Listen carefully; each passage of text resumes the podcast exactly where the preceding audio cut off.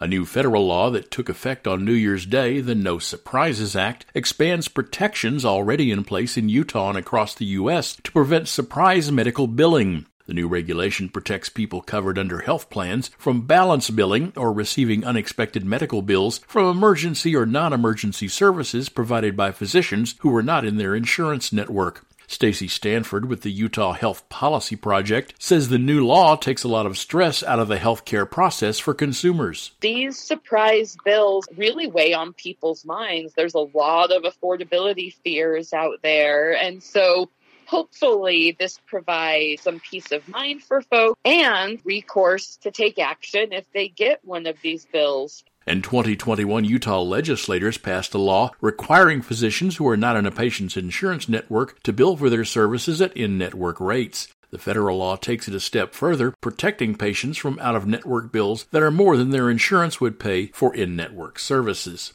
Stanford says surveys show nearly half of Utahns say worrying about unexpected medical bills keeps them from seeking care. She says the new federal law gives people some options if they're hit with surprise charges. They can fight it. They can dispute it. They can reach a resolution without being stuck owing thousands, hundreds of thousands of dollars. Stanford says healthcare consumers still need to ask questions about the billing arrangements, whether they are in an emergency room or undergoing a planned procedure. Make sure that they're going to in network facilities whenever possible. Those things are still important, even with these protections, because you might face different copays or co-insurance. There still might be a cost Even though the No Surprises Act is federal law, state regulators will be in charge of enforcement. Utahns with concerns over balance billing should contact the healthcare office at the Utah Insurance Department. I'm Mark Richardson. Find our eight trust indicators to support transparency and accuracy at publicnewsservice.org.